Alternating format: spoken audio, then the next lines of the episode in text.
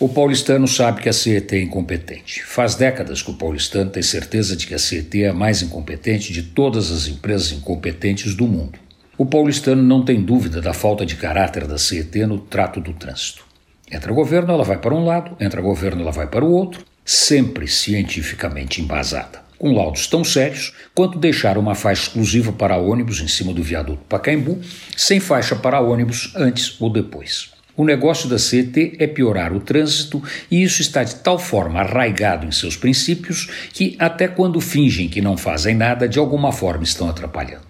Já foi sugerido que um candidato a prefeito prometesse o fim da CET. Com certeza ele seria eleito no primeiro turno. Por que ninguém faz isso? Porque a CET enche o caixa da prefeitura. Ela pode não entender de trânsito, mas ela conhece como ninguém as melhores formas de multar as pegadinhas, os truques baixos para encher os cofres da prefeitura. E como o que prefeito quer é dinheiro, a CET segue firme e forte, inatacável e pujante, mesmo com metade dos semáforos da cidade quebrados. Para quem acha que a CET é uma excrescência paulistana, vale lembrar que o Guarujá faz o que pode para competir com ela em suas poucas ruas. Comparado com São Paulo, se esforça para ser cada dia pior.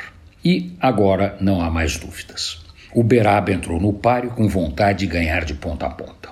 Não é apenas as mãos das ruas da cidade que levam ao caos. Não. Uberaba, com seus semáforos supermodernos, com várias luzes se sucedendo, consegue a proeza de ter menos sincronização do que os semáforos velhos de São Paulo. Ou melhor, Uberaba consegue sincronizar, invertendo a ordem de abertura com tanta competência quanto a CET. Quem vencerá? É preciso mais tempo para ver o mais incompetente. Antônio Penteado Mendonça para a Rádio Eldorado e crônicasdacidade.com.br.